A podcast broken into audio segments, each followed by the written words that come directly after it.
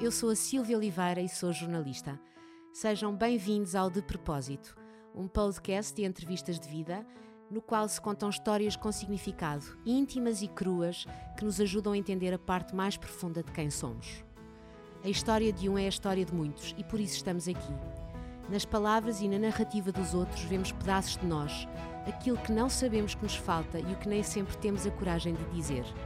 É esta a intenção de cada conversa com cada um dos nossos convidados. Poderão enviar-me as vossas sugestões e dizerem-me o que sentiram para o e-mail de propósito podcast.gmail.com. É mulher num mundo de homens, mais ainda do que o resto das mulheres. Trabalha há quase 30 anos no setor financeiro, onde os cargos de topo estão, salvo raras exceções, reservados aos homens.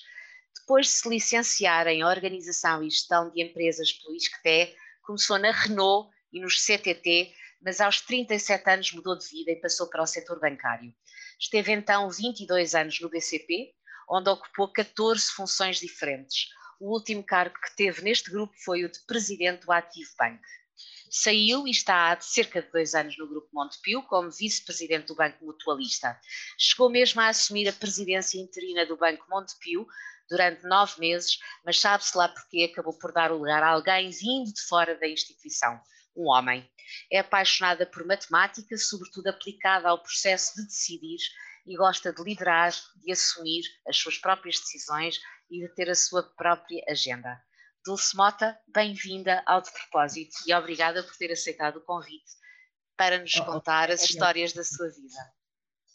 Até fiquei um bocadinho emocionada, não sabia que ia fazer essa introdução, mas de facto revejo-me em muito, praticamente em tudo o que disse e acho que foi muito assertiva na forma como descreveu. Muito obrigada. Obrigada eu. É uma síntese da sua vida e vamos começar. Eh, eu confesso que não preparo estas entrevistas, portanto nem sequer tenho pergunta de arranque, mas há uma dúvida e há um tema que me é muito, muito querido, porque sou mulher, eh, eh, que é este tema da igualdade de géneros e uhum. de ser uma mulher num mundo de homens. Uhum. Como é, é verdade que o mundo financeiro, o mundo dos bancos, das instituições financeiras, dos grandes bancos, onde só sobem aos cargos de topo. São muito poucas as mulheres uh, que têm cargos de topo, cargos na administração, então contam-se pelos dedos das mãos. Uh, é verdade que é um mundo cão. É, é, é assim, é, é, é um mundo difícil, é um mundo difícil e é de facto um mundo que foi marcado nas últimas décadas por uma predominância muito masculina, muito, de facto, era um, era um mundo muito masculino, um mundo de homens, poucas mulheres trabalhavam no sistema financeiro. E, e, devo dizer, aliás, há uma história curiosa, quando eu entrei para a banca, nos tais meus 37 anos, foi, foi uma decisão muito difícil também nessa altura, porque eu estava muito bem no sítio onde estava, eu gostava muito daquilo que fazia, mas recebi um convite para ir para o BCP e, de facto, o BCP era assim, era e continua a ser, enfim, uma instituição de referência no sistema financeiro português, mas nessa altura era uma marca muito fresca, muito nova, a trazer inovação ao sistema financeiro, a fazer diferente daquilo que faziam os outros bancos. E eu tive sempre, desde que acabei o meu curso de gestão, a vontade de conhecer esse mundo, de conhecer esse mundo, sabendo que era um mundo de homens. E recordo-me que para efeitos lá do, do processo de, de, entrada no banco, eu tive que ir eh, ao, ao, ao registro criminal pedir um, uma declaração de registro criminal e a senhora no guichê perguntou-me para que efeito. E eu disse, ah, eu vou mudar de emprego, eu vou trabalhar para um banco. E ela olhou para mim e disse-me, mas é uma mulher. Eu nunca mais me esqueci disto. E, e, eu disse, veja, isto foi há 27 anos e de facto havia este preconceito. E a pessoa comum, o cidadão comum, associava a banca a homens. E disse: Ah, não vai nada, então é uma mulher, não vai para o banco. E eu disse: Não, não, eu vou para o banco, eu quero ir para o banco. E ainda cima eu sei que vou para um banco. O BCP, na altura, como sabe, tinha uma política de gestão de pessoas muito restrita relativamente Verdade. à admissão de mulheres. Restrita é uma palavra simpática. E... é verdade, mas eu conto outra história divertida sobre isso também. Mas isso foi uma das grandes motivações que me levou a aceitar aquele convite, digo já. Foi eu pensar, eh, eu vou para um meio manifestamente masculino, numa organização que até criou algumas restrições à entrada de mulheres, mas que eu acho que vou conseguir fazer a diferença. Enfim, e vou conseguir de facto, enfim, à medida que, que vou entrando na organização e que vou agarrando os dossiês e os projetos, é, vou, vou, vou, ser uma, ali uma semente daquilo que pode ser um princípio da tal diversidade que hoje em dia, enfim, mais comum, mais estabilizada, mais interiorizada, mas que no sistema financeiro continua a ser difícil de aceitar. E já lá vamos ao tempo atual, mas é Sim. bom fazer esta retrospectiva. De facto, naquela altura era era, era inusitado uma mulher vir para a banca. E, de facto, as mulheres na banca era ainda uma situação muito inusitada. Não, não havia, de facto, muitas, havia muito poucas, e as que havia, normalmente eram colocadas em, em, em sucursais e em, em, áreas comerciais e de front office, eh, porque se associava à mulher a pessoas simpáticas, com, com bom relacionamento social, uma parte emocional talvez mais, mais agradável e, portanto, iam todas para a área comercial. Isso era uma coisa que me chocava na altura. Sim, pois acredito. Pensava, não, de facto, quer dizer, não podemos associar a presença da mulher no sistema financeiro a uma situação dessas e, portanto, temos que estar equiparadas àquilo que são outra tipologia de cargos. Enfim, e, e, e portanto, a minha entrada para o BCP foi muito nesse sentido. Recordo-me Uh, da primeira conversa que tive com o Sr. Engenheiro Jardim Gonçalves, que na altura, enfim, como sabe, o BCP fazia sim, questão sim, e era, sim, era, uma prática muito comum. Aliás, quando cheguei aqui ao, ao Montepio, implantei-a também, não entrava ninguém no banco que realmente não falasse com o Presidente e, portanto, tive uma conversa muito simpática, muito agradável, mas a meio, meio ao final da conversa ele disse-me, mas você é casada e tem dois filhos e tem a certeza que quer vir trabalhar cá para o banco? E, e eu nunca mais me esqueci. O que é que sentiu quando lhe fizeram essa pergunta? Eu, eu... Não é quando lhe fizeram, é quando o engenheiro Jardim Gonçalves lhe faz essa pergunta. Mas sabe que eu percebi a pergunta, não, não a interpretei até, enfim, com a conotação que ela hoje poderia ter, e eu lembro-me de lhe responder, e nunca mais esquecerei esta resposta. Eu disse-lhe: é exatamente pelos meus filhos que eu quero estar aqui, Sr. Engenheiro, é para lhes dar o exemplo, é porque eu quero que eles saibam que têm uma mãe com ambição, com determinação, que quer fazer aquilo que gosta de fazer, que acha que tem talento para estas funções e eu quero ser o exemplo para os meus filhos. E, e lembro-me dele me dizer: percebo, percebo, Dulce, percebo. Sabe que vai ter horários não sei quê, sabe que aqui, enfim, trabalha-se muito, aquelas coisas. Eu disse: sim, sim, sim, mas eu estou preparada para isso. E, e, e é uma coisa que tem acompanhado sempre a minha vida, é uma organização mental muito forte, uh, em que eu sei separar muito bem as coisas. Diga-me uma coisa, tem... Dulce, uh, acha que ainda hoje, ou seja, se há 27 anos, mulheres casadas com filhos, ou seja, com uma vida familiar, etc., eram olhadas como menos capazes, por questões de disponibilidade, para assumir funções importantes em termos profissionais, acha que isso ainda se mantém hoje, 27 anos depois?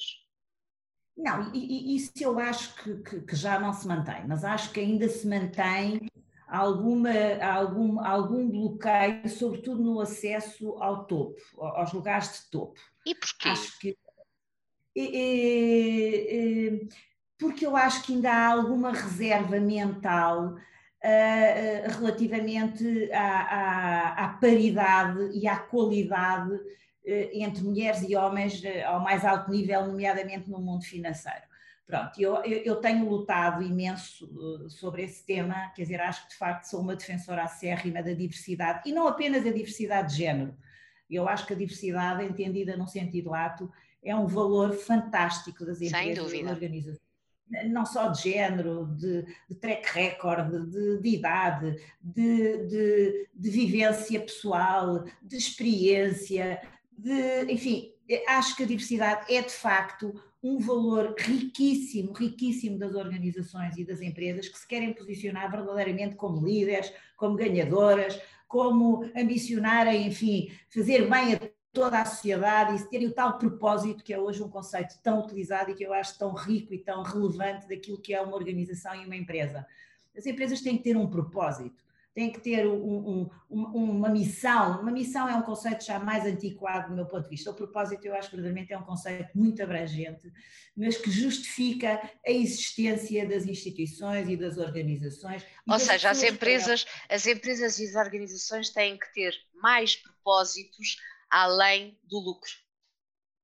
Sem dúvida, sem dúvida. Sendo o lucro, eu vou lhe dizer, sendo o lucro um dos propósitos perfeitamente legítimo. Sem dúvida. E razoável. O lucro é a criação de valor e a criação de valor, se esse valor depois for bem distribuído pelos vários stakeholders, é um valor fantástico para toda a sociedade. Porque sim, o acionista sim. também tem que ter remunerado o capital que investiu, mas os colaboradores que cá trabalham também têm, têm que ter a sua cota parte naquilo que é a criação dessa riqueza, como todos os outros stakeholders, enfim, que gravitam à volta das organizações vão ser os beneficiários últimos daquilo que é a geração desse lucro, não é? Sem dúvida. E, portanto, o propósito tem que abranger isto tudo, mas também tem que abranger, de facto, a qualidade de vida das pessoas que trabalham nas organizações, tem que abranger a satisfação dos clientes para quem trabalhamos, tanto sempre na linha da frente com aquilo que são as suas necessidades, aquilo que são, aquilo que eles precisam de nós, adaptando-nos àquilo que é a realidade, aquilo que é contemporaneidade, aquilo que é tecnologia, aquilo que é mesmo a parte emocional dos clientes, que é fundamental também perceber isso, porque a, a, a, a clientela, entre aspas, para quem nós trabalhamos, e por exemplo, falando exclusivamente no tema da banca, hoje ou há 30 anos atrás, são completamente diferentes. Sim, são sim, completamente sem dúvida. A abordagem de um particular, de um pequeno negócio ou de uma empresa ao, ao, seu, ao, seu, ao seu gestor bancário é completamente diferente. O digital veio mudar a nossa vida, mas não foi apenas o digital foi a nossa forma de olhar para o sistema financeiro e a nossa forma de perceber o que é que precisamos do sistema financeiro. Hoje, a banca, para muitos dos, dos cidadãos, é uma commodity. É, é, é, é ter... Eu já não vou a um balcão, eu não vou a um balcão há anos e anos e anos e espero não ter visto tão cedo. Mas não, estava há pouco. Não deixou de utilizar sistemas bancários, não é? E, e, e, e, faz pagamentos e, recebe dos seus amigos eh, também recebimentos ou das pessoas com quem trabalha, e se calhar comprou uma casa, e se calhar pediu um empréstimo para um automóvel, e se calhar quando, uh, quando quiser fazer umas obras vai, vai olhar para o banco e perceber, enfim, diz lá como é, que eu, como é que me pode ajudar a fazer isto, etc. E as empresas a mesma coisa, enfim, as empresas. Sim querem dar um salto tecnológico e comprar mais equipamento, olham para a banca e pensam, ok, preciso aqui de um parceiro para fazer este projeto, ou, ou, hoje em dia, enfim, neste momento terrível que estamos a viver, com esta pandemia, enfim, a atacar a sociedade por via da saúde, mas também da saúde económica, que é gravíssima aquilo que se está a passar na economia. E, e, e, sobretudo o setor empresarial, enfim, que está a sofrer imenso com setores de atividade económica muitíssimo atingidos, como são a hotelaria, o turismo, enfim, a restauração. restauração. Sim, sim, sem dúvida. Há, nós há... aqui de facto essa dificuldade, mas a banca aparece aqui de facto como um suporte, como um parceiro, sim, como alguém que pode passar as dificuldades, não é? E portanto, isso evoluiu ao longo dos tempos, evoluiu. E, portanto, Há pouco propósito... estava a falar, diga, diga, diga, só para terminarmos. Não, eu acho, e voltando ao tema da diversidade, eu, sinceramente, acredito genuinamente que as mulheres, eh, pelas, pelas suas características intrínsecas, porque uma mulher não é igual a um homem, ponto, ponto. Portanto, não, e eu, eu sou muito defensora dessa diferença, e a sim, diferença sim. de facto é que é a riqueza da diversidade. E de facto, nós temos, se calhar, um, um sentido mais apurado, uma sensibilidade talvez mais mais uh, reforçada, a perceber melhor, por exemplo, e interpretar melhor estes fenómenos. Eu, eu verifiquei isso ao longo deste tempo, mesmo com os meus colegas, em bordo, ou num conselho, ou numa reunião de trabalho. É, é, é engraçado ver que uh, o, o, nosso contributo na discussão de um ponto uh, é muito rico, é muito rico, e é pena não haver mais mulheres, porque eu sinto essa falta, essa necessidade de, nos fóruns onde intervenho, de facto, ainda ser muito isolada, ainda ser só eu, sim, ou ser, sim. enfim, ou ser, ser poucas, falou há, pouco de, falou há pouco de duas coisas que eu gostava, acabou por não me responder à pergunta, eu sei que era um pouco despoderada, mas também é uma vantagem de ser jornalista, é poder fazer estas perguntas. Uh, se vive ou não, se trabalha ou não, se passa os seus dias num mundo cão, num mundo difícil, onde uh, tem que provar uh, de forma uh, desadequada ou diferente, de forma desproporcionada, onde tem que provar as suas competências, as suas valências, as suas qualidades? Acha que lhe é mais exigido a si enquanto mulher do que a um homem?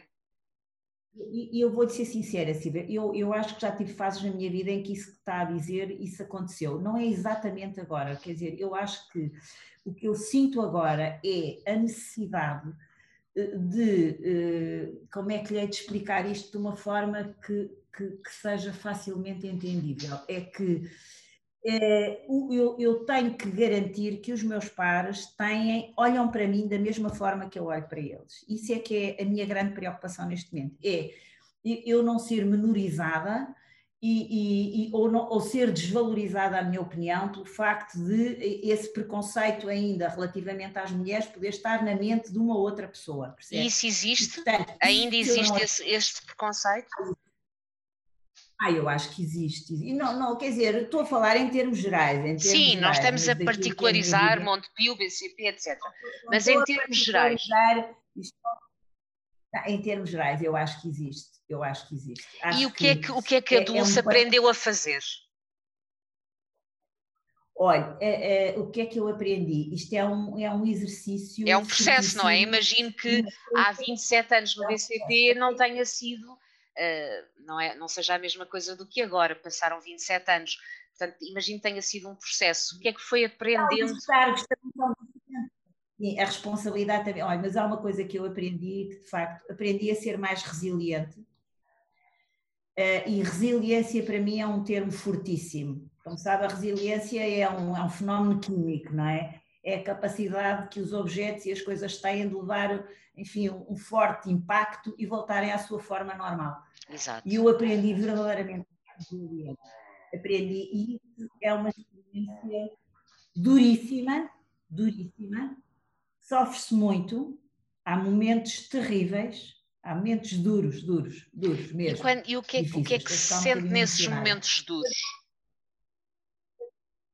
Eh, sente-se a vontade de resistir de aguentar, de persistir e de não desistir. E Nunca de pensou em desistir? É não, não, há não. momentos duros, há momentos de muito difíceis em que apetece atirar a toalha ao chão e dizer chega, basta, mas depois, logo imediatamente a seguir, vem aquela força, não, tu, tu tens razão, tu, tu, uh, uh, tu estás no caminho certo, tu defendes os valores certos e, portanto, tens de continuar.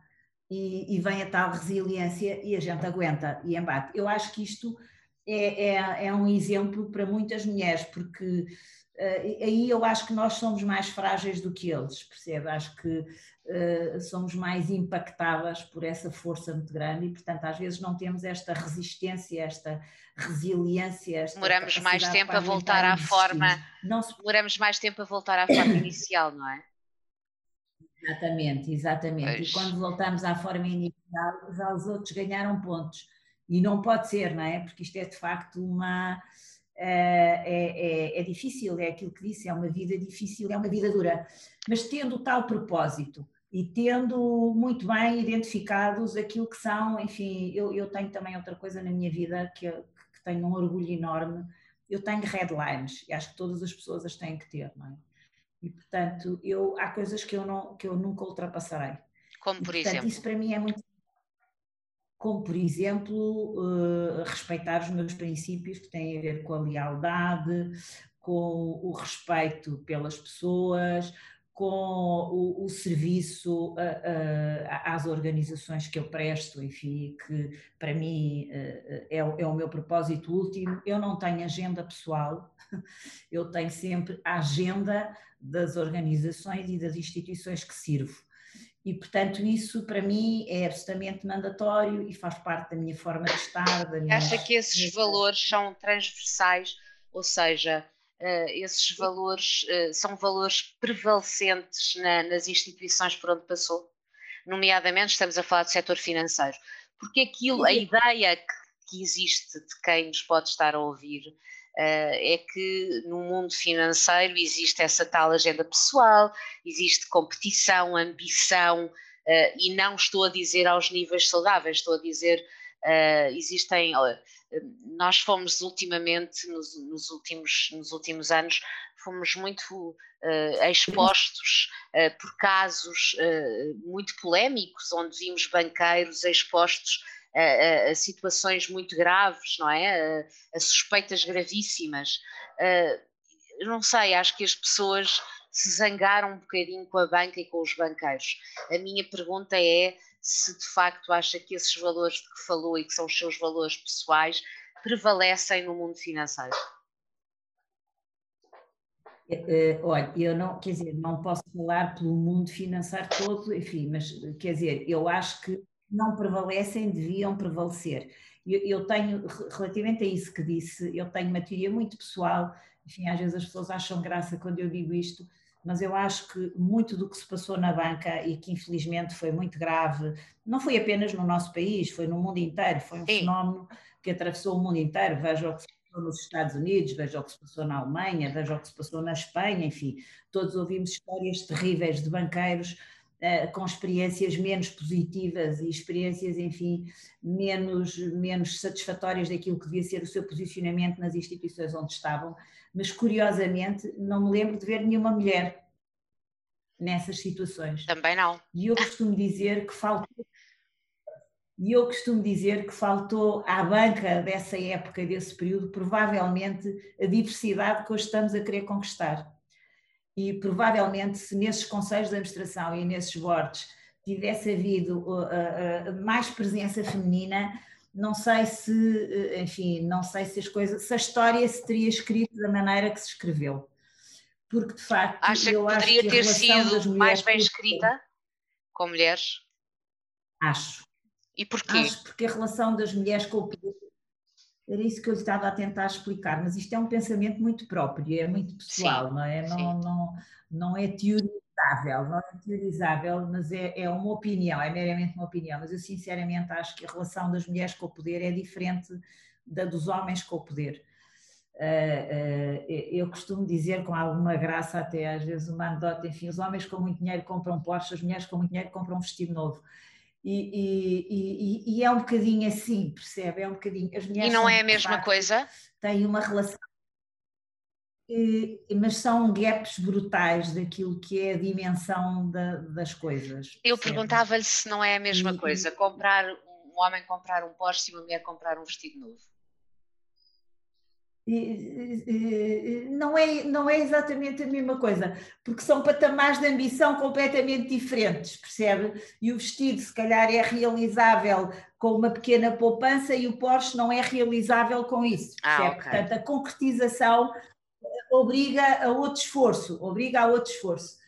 E, e, e, eu acho que de facto, pronto, mas isto, enfim, é uma, é uma graça, é uma graça apenas, porque de facto o tema é sério, o tema é sério e tem que ser visto de outra forma eu acho é que de facto as mulheres trazem à gestão, enfim, algum, a, tal relação com o poder que eu acho que é diferente, que é, que é quer dizer, eh, eh, acho que a nossa relação com o poder é, é, uma relação de, ok, nós queremos ambicionar, queremos lá chegar ao topo, queremos chegar a esses lugares com mérito, com valor próprio, por aquilo que vamos fazendo, por aquilo que vamos mostrando, mas para ter esse nível de decisão também superior, que é muito importante, para nos afirmarmos também pela decisão. E, e, e, e, quando lá chegamos e estamos de facto a discutir os temas, há, há, uma, há uma relação. Eh, eh, eu costumo dizer, há bocadinho a Silvia dizia que eu tenho uma, uma, um apego muito grande à matemática. É verdade, eu fui professora de investigação operacional. E, e, durante 12 anos, não é? Foi professora durante 12 anos. Luz que teve, onde tenho uma saudade enorme. Saudade enorme e já sei que teve que, teve que teve que deixar de dar aulas porque o BCP exigia, e isso não era só às mulheres, sei que aos homens também, exigia exclusividade. É verdade, Silvia, e foi, foi uma coisa que me custou muito, muito. Eu mantenho ainda alguma relação com a escola, pertence lá ao grupo dos alunos. Cada vez que lá vou é muito engraçado que eles põem-me lá sempre numa mesa e disse: Não, eu quero ficar aqui sentada naqueles bancos onde estão, onde estão os estudantes, porque é bom sentir aquela energia boa da escola, onde aprendemos, aliás, a minha vida tem, sempre sido, tem sido sempre uma vida de aprendizagem. Eu, para todos os sítios onde vou, para todas as funções que faço, a todos os, todos os convites. Olha, imagino o seu convite agora, eu aprendo sempre, são sempre, eu vivo de onde estou permanentemente a aprender, onde estou a absorver tudo, sou uma pessoa muito curiosa, muito observadora, vivo muito dessa curiosidade, dessa observação, dessa aprendizagem. Para mim, a escola é fundamental. Mas voltando ao tema da investigação operacional, eh, eh, aprendi, na investigação eh, operacional, aprende-se a otimizar modelos para ajudar e apoiar a decisão. Para Sim. mim foi uma importante ferramenta ao longo da minha vida, porque eu acho que a decisão é o momento mais nobre da gestão, é, é onde tens que decidir. Uhum. E, e voltando ao tema do género, a decisão com vários géneros é uma melhor decisão do que uma decisão apenas com um género. Percebe o que eu estou a dizer? Não percebo, percebo. Pode-me explicar porquê? Porque é que acha que uh, é eu, importante? Eu acho que é, é, porque nós, porque acho que as mulheres, de facto, e como lhe digo, eu sou uma grande defensora da diversidade de outros géneros, portanto, não é apenas o, o, o mulheres e homens, é as idades, é, é o background, é, é, é, de facto a experiência que uns trazem e que outros trazem, enfim, acho que isso é muito importante, é muito enriquecedor e isso ajuda muito na decisão, porque a decisão monocórdica não é uma boa decisão. A decisão, de facto, tem que ser, tem que ser, é um momento nobre da gestão, mas é um momento em que, se nós tivermos, de facto, várias opiniões, várias abordagens ao tema, é mais difícil, torna a decisão mais difícil, mas torna-a de certeza muito mais rica quando ela for tomada. E acha e, portanto, que... Eu acho...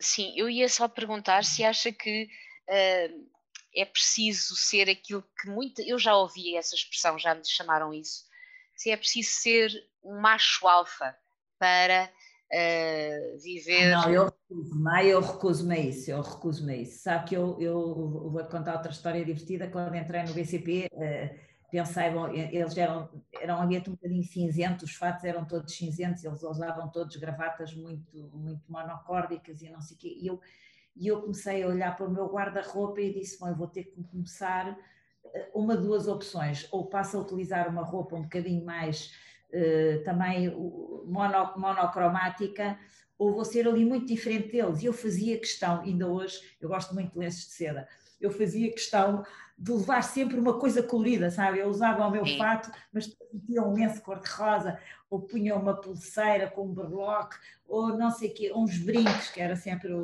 muito para marcar exatamente essa diferença, essa diversidade, porque isso também é muito importante.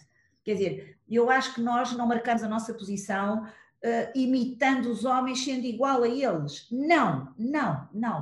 Uh, e eu acho que de facto as mulheres, se são femininas e se são vaidosas e, e devem, devem, nas organizações onde trabalham, marcarem também esse, esse seu toque de personalidade, porque isso é típico feminino também. Sim. Isso também faz a nossa diferença. Isso também faz a nossa diferença. Portanto, é... diga, diga. E adaptar um bocadinho a minha forma de estar a este mundo, como a Silvia começou a dizer, um bocadinho cinzentão. O mundo hoje da banca já não é assim tão cinzento, já tem bastante mais mulheres. Como lhe digo, a nível de topo continua a haver muito poucas. Enfim, e as que entraram, entraram Pois, entraram porque a lei praticamente obrigou, não é? É uma das coisas, enfim, que me incomoda é dizer temos que pôr mais uma mulher porque eh, para fazer o número, não é para fazer o número.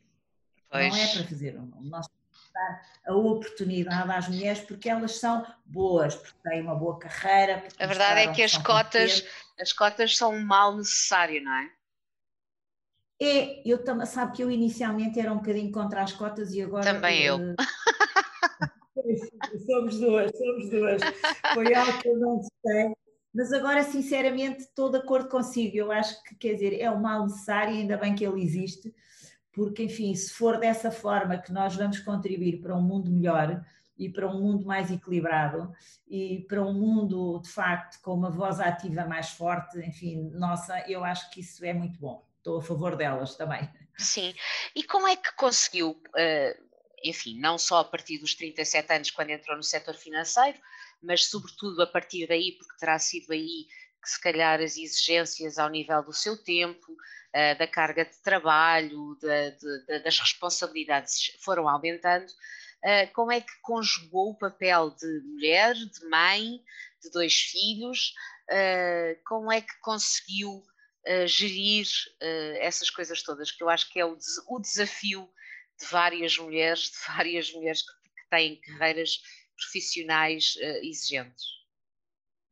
É, olha, é, é, assim, eu, eu, eu acho que se eu posso, enfim, não, não tenho, não tenho, enfim, acho que não posso dar conselho a ninguém, mas acho que tenho uma história de vida que talvez possa ajudar algumas mulheres que me ouçam a, a, a perceber, enfim, o que é que eu fiz e adaptarem-se também. Eu, eu, eu, é muito importante, eu, para mim é muito importante o equilíbrio entre a vida pessoal e a vida profissional. E eu acho que nós Mas isso é possível? Isso é possível ao é, nível de uma é, carreira de é topo no setor financeiro? É, é possível, é possível, é possível, sim senhora. Bom, temos que ter, para já, temos que ter, uh, de um ponto de vista familiar, temos que ter um marido compreensivo e que entenda e que nos apoie. E eu tive essa sorte, não é? Uh, tive a sorte de ter um marido que me disse sempre, ok, avança, vai para a frente, nunca, nunca te cortarei as asas e, e serei sempre aqui uma figura by side, ele tem uma vida completamente diferente da minha, o que eu acho que ajudou imenso. Portanto, o que é que ele faz? engenheiro de obra rochas e de, e de capacete e portanto quer dizer as nossas conversas são, são completamente, estão diametralmente opostas relativamente uhum. àquilo que são os nossos propósitos profissionais e, e, e, definimos uma coisa é que quando entramos dentro de casa o trabalho fica cá fora, fica cá fora. Portanto, eu sou uma pessoa, sou uma pessoa que trabalho muito, tenho muitas horas de trabalho. Quantas horas chega... trabalha por dia em média? hoje em dia trabalho 12, 13, 14 horas por dia, é muito. muito isso é uma loucura. Como é que isso é. Conheci, se concilia? Olha, tendo uma vida familiar, hoje já é mais fácil, né? já não tenho os meus filhos em casa, quando eles eram E eles estão com, com que idades agora? A Rosarinho tem 34 e o João tem 32. E, portanto, já tem já netos? já tenho netos, sou uma avó super babada super babada, não posso falar neles, porque então cai-me a baba toda. Tenho muito pouco tempo mas tenho, sério, mas tenho imenso tempo de qualidade. Tenho imenso tempo de qualidade, consigo sempre. E isso ao longo da minha vida foi sempre uma.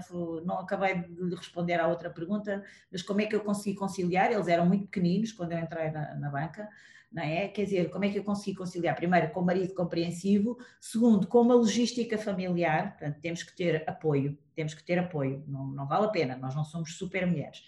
Temos que chegar a casa e ter tempo para estar com as crianças e para os deitarmos e para termos alguém em quem confiamos e que vai, vai organizando a logística e as refeições e as roupas e isso tudo, e portanto eu tive essa ajuda. Tive uns avós também presentes que foram muito importantes também, quer do meu lado, quer do lado do meu marido, e portanto isso foi muito importante. Pronto, e eu costumo dizer que a melhor coisa que eu fiz na vida foi exatamente a minha família, foram os meus filhos e agora será o prolongamento através dos meus netos. Tenho um orgulho enorme neles. Eu acho que é recíproco, mas não posso dar a falar por eles.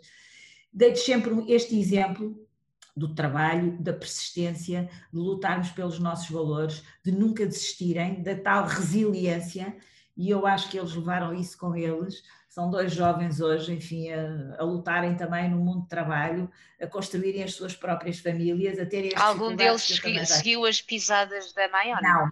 Não, não, não. não. Eu acho que, sabe, isso é, é às vezes o meu filho João diz-me: a mãe bem queria que eu fosse pastel, mas eu não fui. Eu, eu acho que os meus filhos sentiram alguma, como é que lhe dizer, eu não quero ser como a mãe.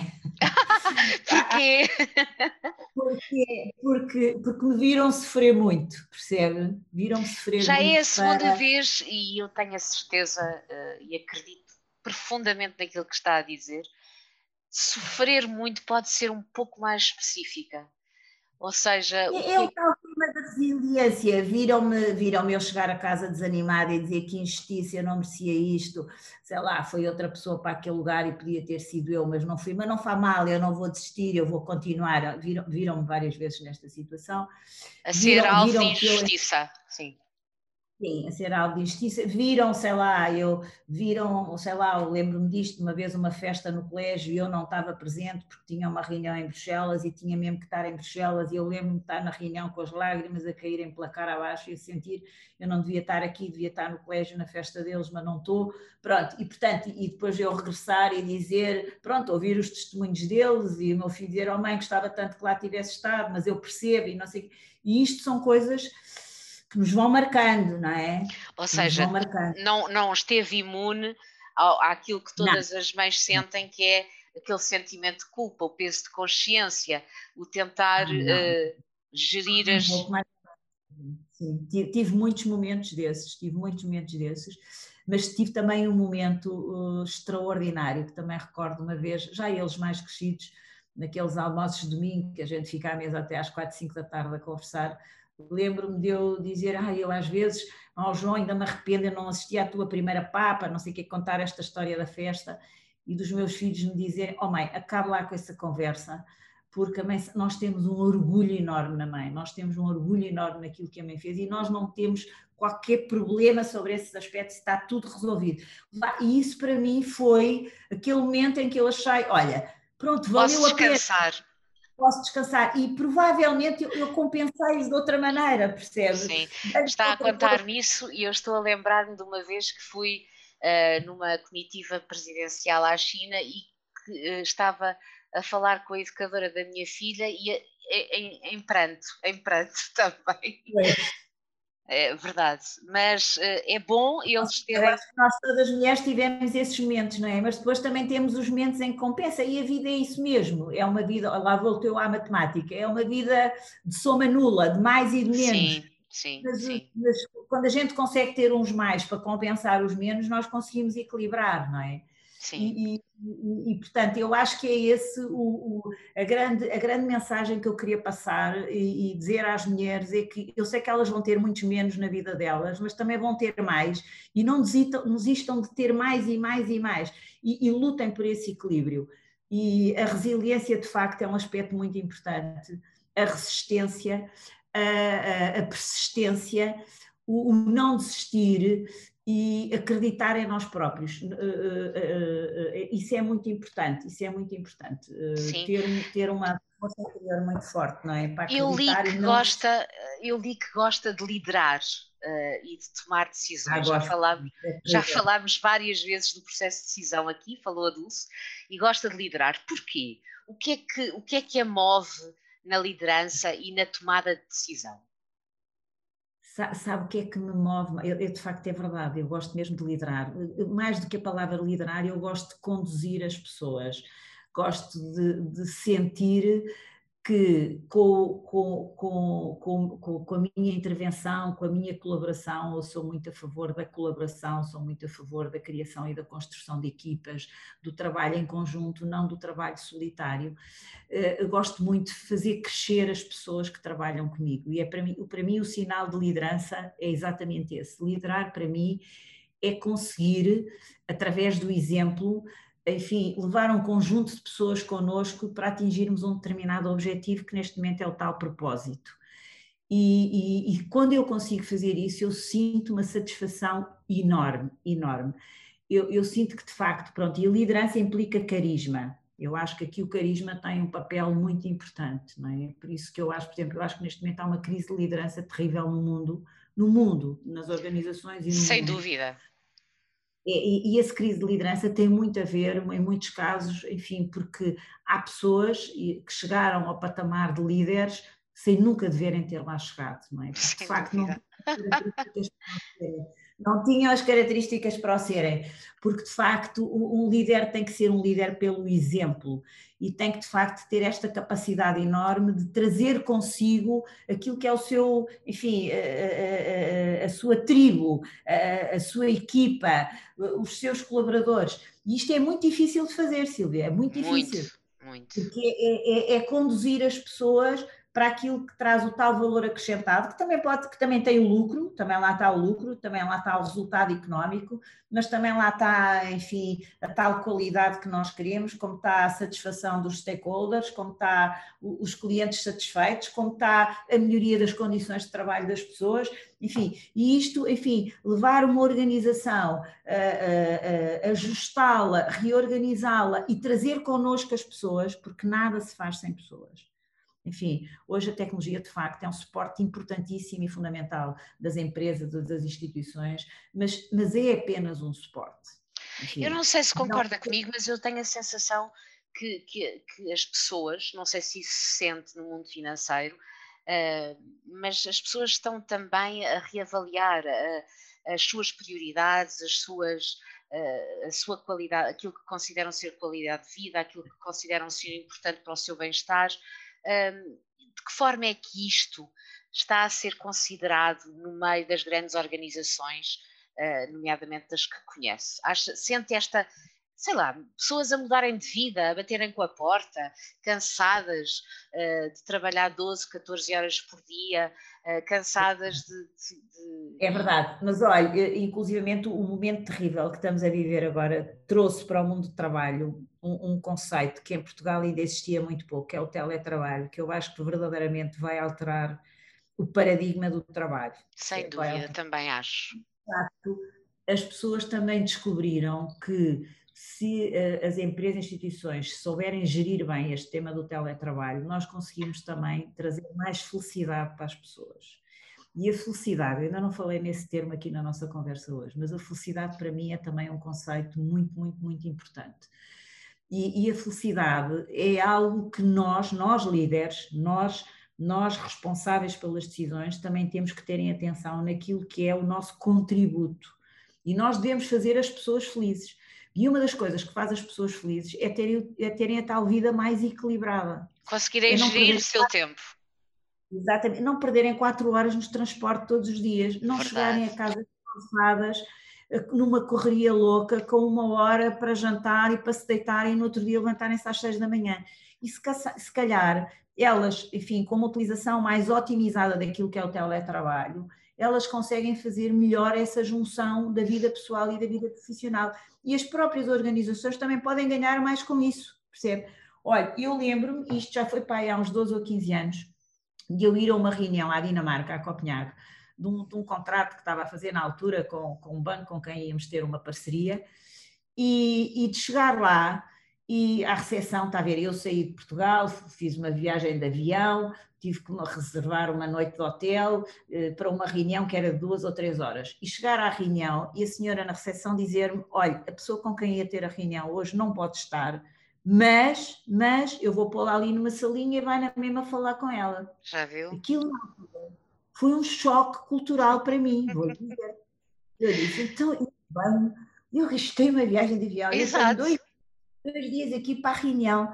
E a pessoa com quem eu vou não vai, não vai à reunião e, e, e, depois a reunião começou, eh, não era Zoom na altura, mas era uma coisa, devia ser Skype, não sei, eu estava lá sentada numa sala e do outro lado a outra pessoa que estava a fazer a reunião comigo estava sentada no sofá da casa dela a dizer, ai, peço-lhe imensa desculpa, mas eu hoje aqui, eu não pude ir, mas eu, eu aquilo na altura.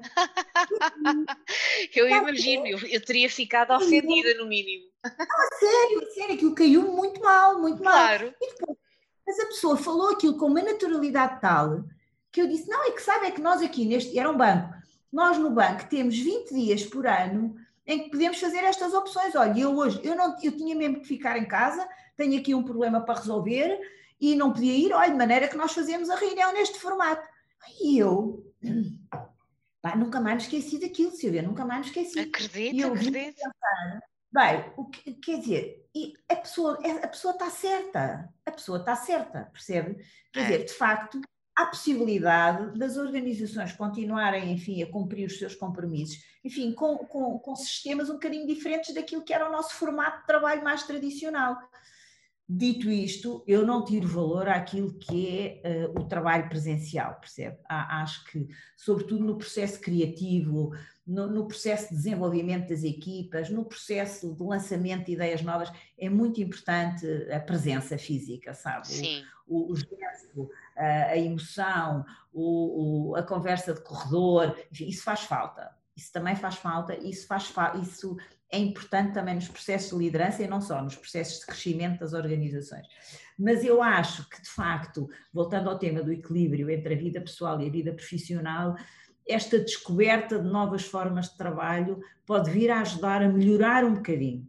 O bem-estar, sim. Bem-estar, bem-estar. Isso é muito importante facto, é muito importante. Eu acho que tem sido um padrão na minha vida tentar encontrar sempre esses equilíbrios, com vidas sempre com dias muito ocupados, muito stress, muita pressão, mas também conseguir construir o outro mundo em que do lado lá da porta, quando eu entro, eu tenho uma vida muito comum, Silvia, tenho uma vida, sou uma pessoa muito normal, tenho uma casa normal, vivo num sítio normal, faço férias em sítios normais, e portanto eu acho que isso também é muito importante. Não uh, leva uma vida de banqueira. Não. não, não sei o que é o seu conceito de vida de banqueira. Levo, uma vida daquilo que eu acho que devem ser os banqueiros. Nós somos também pessoas comuns, normais, a, a, a trabalhar em instituições muito importantes para as pessoas. Se há, se, há, se há empresa que trabalha para as pessoas, são os bancos. Trabalhamos para criar satisfação, para dar felicidade, para resolver sonhos, para ultrapassar dificuldades, para apoiar o crescimento económico. Acha mesmo que as pessoas olham para os bancos assim? Não, infelizmente não. Olha, essa é a minha acho bandeira. Que não, acho que não. Não, e tenho, tenho muita pena que não olhem dessa maneira, percebe? Tudo farei naquilo que está ao meu alcance para, de facto, em posições públicas, defender, defender os bancos, porque eu acho que eles, enfim, fruto daqueles casos todos mediáticos. Sim, sim, sim que não ajudaram. Há obviamente responsabilidade da banca como um todo, mas esses casos mais mediáticos acabaram por contribuir muito para a destruição da imagem uh, dos bancos junto das pessoas, do cidadão comum, não é? Que olha para o banco como, meu Deus, uh, um encargo, é como, é, é como uh, o cidadão comum se calhar olha para o banco, não é? É, é, é, um bocadinho, é um bocadinho o lobo mau, percebe? Das histórias, das histórias infantis, o banco aparece como o lobo mau e não devia aparecer, quer dizer, porque devíamos ter eh, a capacidade de isolar. Os bancos também nunca souberam fazer uma campanha de imagem muito forte para de facto se reposicionarem na sociedade como aquilo que eles são. São estruturantes da sociedade, quer dizer, aliás, vimos agora durante esta pandemia, enfim, quem está a apoiar as famílias e quem está a apoiar as empresas são os bancos, verdadeiramente, são os bancos. Sim, é verdade. Devo dizer que recorri à moratória uh, e, portanto, tem sido um grande alívio a moratória do meu crédito à habitação. Eu sei disso, Silvia, e a Silvia, pronto, pertence a, a 30% daquilo de portugueses que aderiram e que é boa hora aderiram, porque isso suaviza de alguma maneira. Eu sei que é só adiar a dívida, mas enfim, nós também não fazemos ideia o que é que vai acontecer. Uh, e, portanto... Exatamente. Exatamente, exatamente, pronto, mas, mas cá, cá estiveram os bancos para nos ajudar e de repente, de um momento para o outro, nós tivemos que alterar todo o nosso mindset, toda a nossa decisão de crédito, enfim, vamos ter que ajustar ao nível do balanço, enfim, o impacto que isto pode vir a ter em paridades, que é assim um palavrão. Sim, sim, sim. Mas, mas que são muitos milhões de euros. Exatamente, mas que são muitos milhões de euros. Do lado lá tem depois os requisitos de capital e tem o supervisor e o regulador sim. com consequências cada vez maior nessa matéria. É? é? tudo menos fácil, até porque uh, há decisões muito difíceis, nomeadamente na instituição que, que que integra neste momento, onde, de onde é vice-presidente, o Banco Montepio, uh, que está a passar por um, uma fase de redução de trabalhadores, de reestruturação e de redução de trabalhadores, para não dizer a palavra despedimentos, que é sempre uh, um bocadinho mal recebida pelos banqueiros, não. mas a verdade é que o Montepio, uh, segundo o que eu li, está num processo de redução de centenas de trabalhadores, e não é só o Montepio, não é? Todos os bancos. Claro, claro estão a passar Era por isso. isso. Eu, eu, não gosto da palavra, eh, utilizou duas palavras que eu jamais utilizaria: despedimento e redução. Eu, eu acho que... Mas no fundo é isso. Mas, mas, não é, mas não é. Vamos ver, vamos ver as coisas de outra maneira. Enfim, o, o Montepio não fez aquilo que já outros bancos fizeram nas últimas décadas, e, portanto, de reorganização e de readaptação daquilo que é a sua estrutura àquilo que também é hoje as comunidades que serve, não é? E nós começámos por falar na importância do digital. A Silvia acabou de me dizer que não vai a um banco há não sei quanto tempo, que não precisa claro, de ir. Sem dúvida. A, a presença física dos bancos, com, com balcões e, e balcões com, com áreas de mil metros quadrados e de 1500 metros quadrados, isso não existe. Esse mundo hoje em dia é um mundo desajustado àquilo que é a realidade das Sim, e não é só na banca, nós, nós assistimos ao BCP também a fechar estações de correio, eh, as estações de correios, eh, portanto... Não, nós, nós vemos a Zara que fechou 3.500 lojas agora, sim, pronto, sim, sim, vai, sim. vai rever toda a sua estratégia de merchandising e de posicionamento no terreno. Eu devo dizer-lhe que também já só compra online roupa e tudo, portanto, pronto, nós de facto estamos a viver um novo paradigma Uh... paradigma. Portanto, o Banco Montepio não pode ficar, eh, eh, enfim, distanciado, até porque isso, enfim, do ponto de vista da gestão, seria, o, o, da nossa parte, uma miopia completa relativamente ao que se está a passar. Portanto, nós estamos a, readaptar a estrutura, estamos a reorganizar-nos. Essa reorganização passa, de facto, por por deslocalizar alguns balcões e, portanto, alguns, algumas dessas equipas vão ter que trabalhar para o outro lado. E estamos em simultâneo com um programa neste momento de, de reformas antecipadas, portanto, não, não utiliza outra palavra que utilizou, porque não, não é isso que está em causa. Estamos a falar de pessoas com mais de, de 60 anos, com condições ideais para a reforma e que se calhar até vão encarar este programa de uma forma muito positiva e, e, e, de uma proposta também, enfim, de, de, de, rescisões amigáveis numa base de voluntariado. Portanto, estamos a, a enfim, a, a convidar. Sim. A, convidar. De, é que, de, forma, de que forma é que as mulheres podem contribuir para uh, aliviar, se é possível uh, utilizar esta expressão, as mulheres têm um contributo positivo a dar uh, neste tipo de reestruturações, neste tipo de decisões difíceis que mexem com a vida das pessoas? É, ou é igual ser um homem ou uma mulher neste caso? Por acaso não é, porque não, não como, como em qualquer outra decisão, nesta ou noutra qualquer, mas esta até porque tem uma componente humana, não é? Subjacente e eu, eu, acho que as mulheres trazem a este tipo de decisões eh, um bocadinho uma sensibilidade talvez mais bem formulada. E, portanto, uma defesa mais, se calhar, mais musculada eh, daquilo que é o respeito pelas pessoas, daquilo que é, enfim, o espaço de decisão para uma decisão destas, quer dizer, isto é uma coisa que não pode ser tomada de ânimo leve em dois ou três dias, a, informação tem que ser dada completa, tem que se dar espaço para as pessoas refletirem, pensarem, reequacionarem, tem que se dar algum apoio e algum suporte naquilo que é uma transição para outra etapa da vida, e eu acho que nós mulheres trazemos isso para a mesa das negociações. Eh, eh, e, portanto, porque isto não é apenas uma folha de Excel, isto não é uma folha de cálculo onde entram números e saem números, não. Uh, isto é verdadeiramente. Não é só matemática aplicada, não é? Não, não seguramente. Esse, esse, é o meu lar. A Silvia, a Silvia conhece-me mal, mas se, uh, se, se, eu pudesse dizer alguma coisa daquilo que eu sou, daquilo que eu sinto que sou, eu tenho uma componente racional muito importante. Herdei do meu pai. O meu pai era a razão e a minha mãe era a emoção. E costuma-se dizer, eu costumo dizer que sou uma boa mistura dos dois.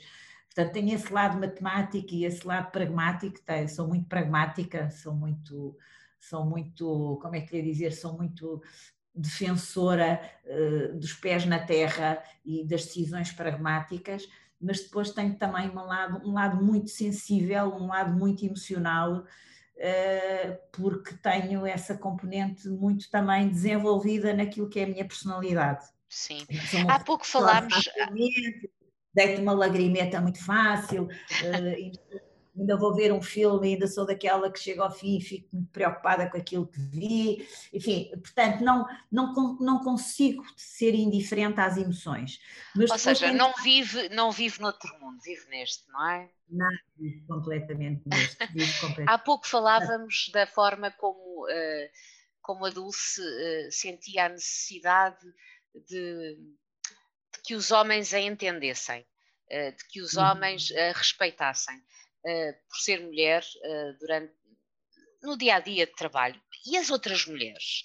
As outras mulheres também uh, existe o tal preconceito que ainda existe nos homens, ou seja, como é que as outras mulheres com quem a Dulce trabalha, mesmo que hum. não enquanto pares, porque não há mais mulheres na administração, ou há? Não acho que não. Ah, tenho uma colega, Helena. Tem uma colega, pronto. Mas como é que as outras mulheres no banco uh, olham para si? Também existe esse preconceito ou, ou não?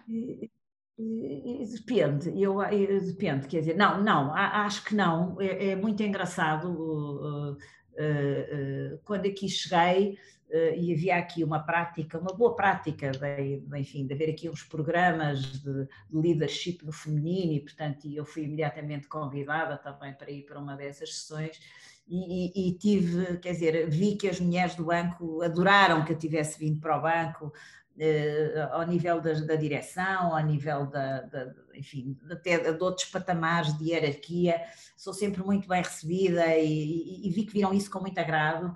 Mas eu, eu acho que isto tem a ver com a personalidade das pessoas, não é? Há, há, há, umas que querem agarrar o desafio e há outras que também, enfim, estão confortáveis com o que estão e não, mas, mas como há homens assim também, quer dizer, está não, tudo bem, não, exatamente, sim. Está tudo bem, exatamente, porque há espaço para todos, percebe? Há espaço para todos. Agora, tem que haver espaço, de facto, para que as mulheres que também têm essa ambição, essa vontade de progressão, e, e, de chegarem aos patamares de topo, ter, terem também as portas abertas para o fazerem. Mas mais do que isso, do que terem as portas abertas, é serem respeitadas nas funções que depois têm.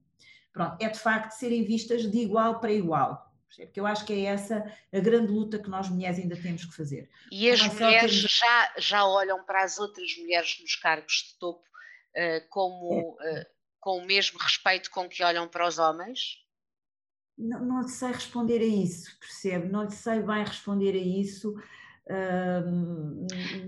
no fundo é tentar perceber se existe uma palavra que agora está um pouco na moda, uh, que é a sororidade. a sororidade, não é? Se, se existe essa tal, uh, esse tal apoio, uh, como os homens se apoiaram ao longo de décadas, não é? E foram alimentando e, e, se foram apoiando sempre uns aos outros. Não sei se. Sabe, eles faziam uma coisa que nós mulheres não fazíamos, que era o networking, e isso era muito importante. Isso é uma parcela muito importante naquilo que é a progressão na profissão. E eu acho que isso os homens começaram a fazer bastante mais cedo e as mulheres bastante mais tarde. E, e, e mais tarde perceberam da importância da sua o seu, as suas as suas ligações, enfim. Eh, e eu acho que isso os homens eh, continuam a fazer ainda mais do que fazem as mulheres, percebe? Eu acho que isso é um tema em que as mulheres, enfim, vão ter que progredir nessa tal paridade e nessa tal diversidade que queremos de igual para igual. E se estiver, e, se estiver perante pronto, uma... eu acho que é um, é um processo. Deixei de ouvir, Silvia. Ah, eu ia lhe perguntar se está-me a ouvir agora, Dulce. Perfeitamente, perfeitamente. Ah, ok. Eu ia lhe perguntar se, eh, se perante a, a, conexão está um pouco instável, vamos tentar ver se. Também já estamos quase a acabar. Eu ia lhe perguntar se, quando okay. está perante uma mulher, se privilegia, uh, considerando que todas as outras características estão reunidas, uh, para preencher determinada função ou determinado objetivo, se privilegia as mulheres? Não, não, isso não, isso não. E, e, acho que não devemos fazer isso, não. Eu acho que, quer dizer, este é um mundo de diversidade. Ou seja, também não é vamos um discriminar, discriminar positivamente, não, não é? com certeza, com certeza, com certeza com certeza. Pronto, até podemos ter mais afinidade por questão de, de interesses, de, de, de, hábitos, de forma de estar, enfim, com as mulheres do que com os homens, mas quer dizer, do ponto de vista profissional e de rigor, não devemos fazer essa discriminação. Acho que isso também não faz sentido nenhum, não é? E, e, portanto, acho que eu olho para, para a minha colega que está no board exatamente da mesma maneira que olho para o meu colega que está no board, não é? Portanto, tenho o mesmo, a mesma visão crítica que tenho para outros, se, se, relativamente a um ponto ou outro que ela esteja a defender, eu também tenho uma, uma opinião diferente, está a ver? Uhum. Isso eu não distingo, isso, e acho que não deve ser distinguido, acho que devemos devemos ter essa, essa capacidade de, de facto, não sermos influenciados por isso no momento em que estamos uh, par a par a analisar um tema ou a discutir um tema ou a tomar uma decisão em conjunto. E eu acho que isso consigo fazer. Acho que, okay. A Dulce há, esteve 22 anos no grupo BCP, fez várias coisas, a última foi ser presidente do Ativo Bank. Uh, uh, Porquê que saiu há dois anos do, do, do grupo, depois de 22 lá dentro? Essa pergunta é muito difícil, Silvia. Foi talvez. Eh, é, não, é, é, é, porque vai aqui muito dentro ao meu coração, porque eu tenho uma gratidão enorme para com o Grupo PCP, aquilo que eu sou e aquilo que eu, que eu faço e aquilo que eu sei, devo muito a, uma, a essa escola fantástica que é a máquina do BCP, que é de facto uma máquina fantástica do ponto de vista de fazer banca, de saber estar, de atitude, de valores, de princípios. E, e, eu de facto estava numa, eu era presidente do Banco, como está a dizer, eu adorava aquilo que fazia, uh, adorava a minha, penso todos os dias nisso, penso todos os dias na, na minha equipa, uh, no, no, nos meus projetos, naquilo que eu lá fazia, mas, mas senti um apelo enorme para vir ajudar um banco que precisava de se modernizar, que precisava de, enfim, de receber sangue novo daquilo que podia ser a sua transformação e a sua adaptação ao mundo novo. É um banco que tem 178 anos, é o banco mais antigo do sistema português, que teve ups and downs, que passou por vários ciclos e, e, e, o desafio que me lançaram na altura era de facto um, um, desafio único. E eu achei que estava na fase da minha vida em que uh, aparecer um desafio destes e eu dizer que não era de alguma maneira uh, uh, duvidar daquilo que eu poderia fazer. E portanto, mais uma vez, enfim, contrariando a parte emocional e a parte sentimental, porque uma pessoa deixar um sítio onde se sente bem, onde está bem, onde gosta do que faz, onde tem uma equipa fantástica, onde os números até aconteciam, deixar esse conforto e vir para uma zona de desconforto onde não conhecia ninguém, onde o projeto também me era desconhecido, onde, onde, onde, onde, enfim, onde as dificuldades seriam e são bastante maiores, foi de facto, eu devo dizer, assim, um ato de coragem. Uh, mas foi também um ato, um ato muito refletido de apareceu-te este desafio agora na tua vida e tu és capaz de o fazer e, portanto, avança, avança, é, é, é a altura de fazer isso. Foi, portanto, foi desafiada pelo Carlos Tavares, o atual chairman do banco. Senhora, isso mesmo. Sim. Uh, entretanto, uh, e foi desafiada para integrar a administração. Certo. Do Banco Montepio como vice-presidente Sim, sim, sim, sim. O convite certo. na altura já, já incluía essa função, exatamente, com a área da rede comercial, sempre com o pluro da rede comercial. Certo.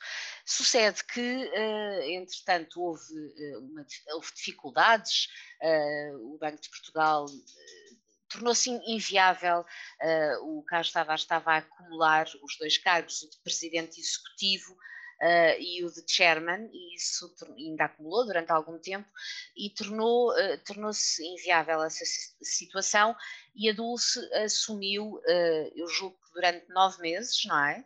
a presidência executiva de forma interina do, Banco, do Banco Montepio. Porquê assumir a presidência interina? A interina é, é enfim, não é, uma, não é um cargo definitivo, é só. Uh... Não, foi muito difícil, foi uma fase dura e difícil, filo por eh, uma questão de uh, lealdade à instituição e à casa que servia. Uh, a situação era difícil, o próprio Banco de Portugal fazia alguma pressão nessa matéria e, e, na altura surgiu essa possibilidade, enfim, de de facto eu assumir interinamente sabendo que poderia não ser definitivo, e, e, foram de facto meses muito duros e muito difíceis, mas também uma experiência... Porquê que foram duros? Porquê que foram duros? Ah, não vou querer falar sobre isso, Silvia, mas quer dizer, eu, eu retiro sempre os aspectos positivos de tudo, e foi, houve tanta coisa positiva, e, e todo esse processo meu, até de crescimento profissional e de capacidade de, de resistência e de, e de não desistir de fazer aquilo que, que, que acho que devemos fazer. E, e, portanto foi uma experiência fantástica que não, não, não acho que foi muito importante e foi útil. Uh, acabou por ser nomeada outra pessoa, outra posição, que hoje é o presidente executivo com quem trabalho, numa base de lealdade completa e total, uh, e portanto vejo sempre o lado positivo das coisas e, e, e sinto que o meu contributo não só foi válido, como foi muito importante para a construção de um novo Montepio. Mas não é um pouco ingrato uh, essa situação de, e, ao fim de nove meses. Silvia, não, não, vou falar, não vou falar de estados de alma sobre, okay. sobre, esse, sobre, sobre esse período, está bem? Ok, Mas, ok. Em off depois posso falar consigo sobre isso. Eu gostava só de tentar perceber se é que a pessoa que ocupou uh, uh, o cargo onde a Dulce esteve durante nove meses de forma interina é um homem e veio de fora da instituição. eu gostava de saber se acha que o, o, o sexo, o género, neste caso, pesou na decisão, sentiu de alguma forma que foi preterida e injustiçada pelo facto de ser uma mulher? Não, acho que não, acho que não, acho que não, não, não mas também é um tema que, sobre o qual eu não quero, não quero falar. Acho que é muito recente, é, é muito próximo. Daqui a uns tempos, se calhar, eu consigo falar disso com algum distanciamento, ainda não consigo esse distanciamento e essa objetividade, e portanto, não, mas não queria relacioná-lo com esse facto, não queria relacioná-lo mas, mas volto a dizer que de facto. Portanto, eh, vamos, vamos, achar, vamos achar então que foi uma coincidência fruto das circunstâncias e que não foi uma decisão baseada uh, nas competências, nas qualidades, nas características e no género, é isso? É isso, é isso. Olha, oh Silvia, eu por acaso estou a falar consigo e estou a olhar, eu tenho aqui no, ah, no meu computador um poema do Miguel Torga que eu leio todos os dias. então diga, qual é? Eu sou péssima a ler, portanto, ouça. Mas diga, diga-nos. Mas, mas, li, e agora, sobre isso que está a dizer, acho que tem uma piada, diz assim: recomeça se puderes, sem angústia e sem pressa, e os passos que deres nesse caminho duro do futuro, dá-os em liberdade. Enquanto não alcances, não descanses.